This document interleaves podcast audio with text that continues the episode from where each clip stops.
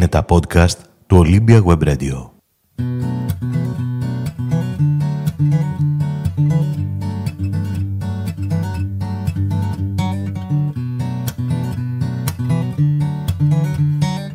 Σήμερα θα γνωρίσουμε το παιδί που κατάφερε να μετρήσει τα άστρα. Ο Μενέλαος Λουντέμις, καλλιτεχνικό ψευδόνυμο του Δημήτρη Βαλασιάδη, ο συγγραφέας του αγαπημένου βιβλίου «Ένα παιδί μετράει τα άστρα» υπήρξε πολυγραφότατος. Πρόσφυγας από τη Μικρά Ασία, έκανε από μικρός πολλές και διάφορες δουλειές προκειμένου να επιβιώσει. Ανέπτυξε πολιτική δράση και για αυτήν ακριβώς τη δράση του απευλήθη από όλα τα γυμνάσια της χώρας. Η γραφή του είναι βιωματική και για την εποχή μας μάλλον αρκετά συναισθηματική.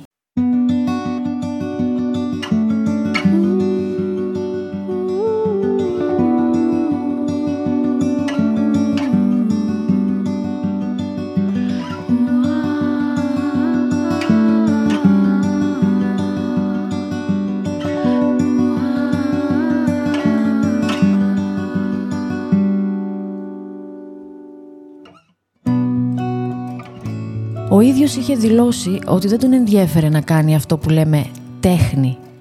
Απλά να καταδείξει την κοινωνική ανισότητα και αδικία γράφοντας μέσα από την καρδιά του. Όπως ο ήρωάς του, ο Μέλιος.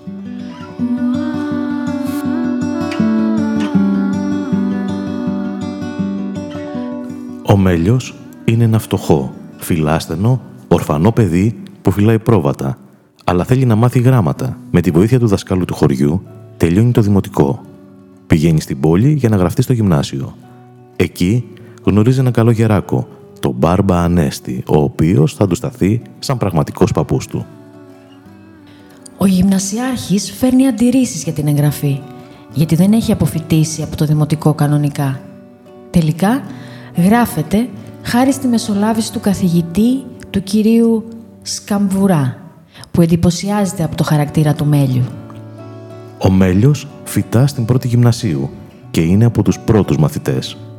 Κάνει παρέα με το Σταμύρι, ένα πλουσιόπεδο, το οποίο η μικρή αδερφή, η Αγράμπελη, χωρίς να γνωρίζει το Μέλιο, δηλώνει ότι όταν μεγαλώσει θα τον πατρευτεί. Ο Μέλιος δεν θέλει ούτε καν να ακούει για τη μικρή νηροπαρμένη. Ο Μέλιος αποφυτά πρώτος. Στη Δευτέρα Γυμνασίου, ο Σταμύρης αρχίζει να κάνει παρέα με άλλα πλουσιόπεδα. Παράλληλα, η γυναίκα του Μπαρμπανέστη δείχνει καθαρά πως δεν τον θέλει σπίτι της.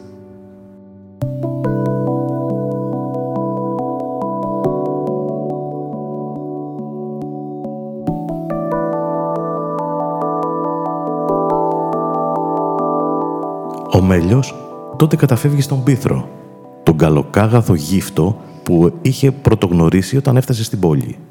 Ο Μπάρμπα Ανέστης του πληρώνει κρυφά ένα καμαράκι.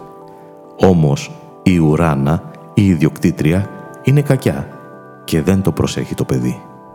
Ο Μέλιος αρρωσταίνει.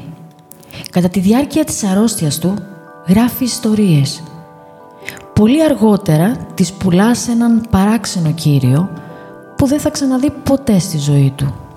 Όταν συνέρχεται, επιστρέφει στο σχολείο, αλλά λόγω απουσιών έχει μείνει στην ίδια τάξη και αν έχει αντίρρηση, πληροφορείται από τον γυμνασιάρχη να παρουσιαστεί με τον κηδεμόνα του. Είναι γνωστό ότι ο Μέλιος είναι ορφανός. Έτσι, ο Μέλιος παραδίδει το τετράδιό του. Για να υπενθυμίζει αυτό το τετράδιο στο γυμνασιάρχη ότι κάποτε έδιωξε ένα ορφανό, φτωχό και φιλάσθενο παιδί που απλά ήθελε να μάθει γράμματα. Ο Μέλιος αποφασίζει να φύγει από την πόλη.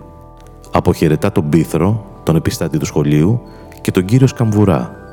Τον πληγώνει όμως ότι δεν έχει νοιαστεί για αυτόν ο Μπάρμπα Ανέστης. Τότε, ο επιστάτης του σχολείου τον πηγαίνει στο νεκροταφείο. Εκεί βρίσκεται ο καλός του παππούς. Και εκεί ο Μέλιος γράφει το πιο μεγάλο και το πιο πικρό παραμύθι της ζωής του. Και μετρά τα αστέρια.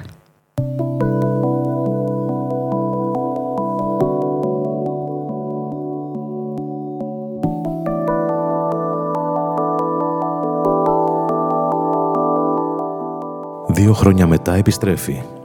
Έχει διαβάσει αμέτρητα βιβλία. Έχει δυναμώσει και γράφεται στην τρίτη γυμνασίου. Συναντά την Αγράμπελη και την ερωτεύεται. Γράφει μια καταπληκτική έκθεση για το ποτάμι. Μιλάει αλληγορικά για την απονιά και την κακία του κόσμου.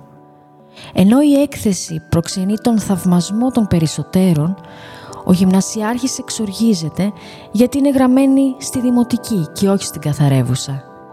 Ευτυχώς ο επιθεωρητής του σχολείου παρεμβαίνει και ο Μέλιος γλιτώνει την αποβολή.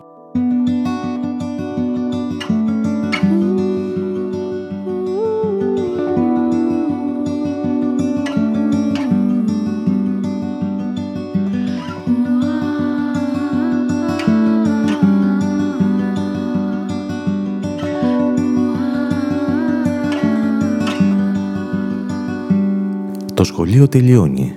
Ο Μέλιος πηγαίνει σε ένα μικρό χωριό ως δάσκαλος. Στέλνει γράμματα στην Αγράμπελη για τις δυσκολίες, τις εμπειρίες, τα όνειρά του. Η Αγράμπελη όμως έχει ξεχάσει τον παλιό ερωτά της και είναι ερωτευμένη με ένα νεαρό της τάξης της.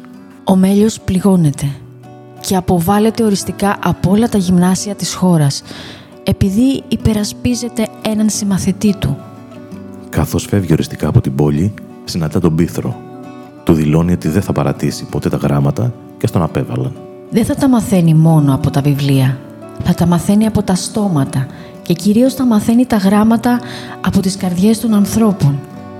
Ο φίλος του ο Μπίθρος, αυτός ο αγράμματος γύφτος, είναι άνθρωπος.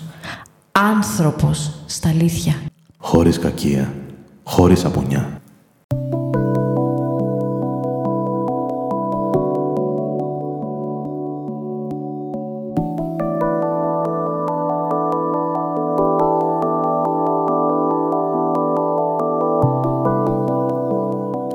Ανανεώνουμε το ραντεβού μας σε λίγες μέρες με ένα βιβλίο εξίσου φανταστικό. Αφήγηση Έλλη Γιαννοπούλου, Ανδρέας Αλεξόπουλος. Τα κείμενα γράφει η Γιούλη Βασιλείου. Ήταν ένα podcast από το Olympia Web Radio.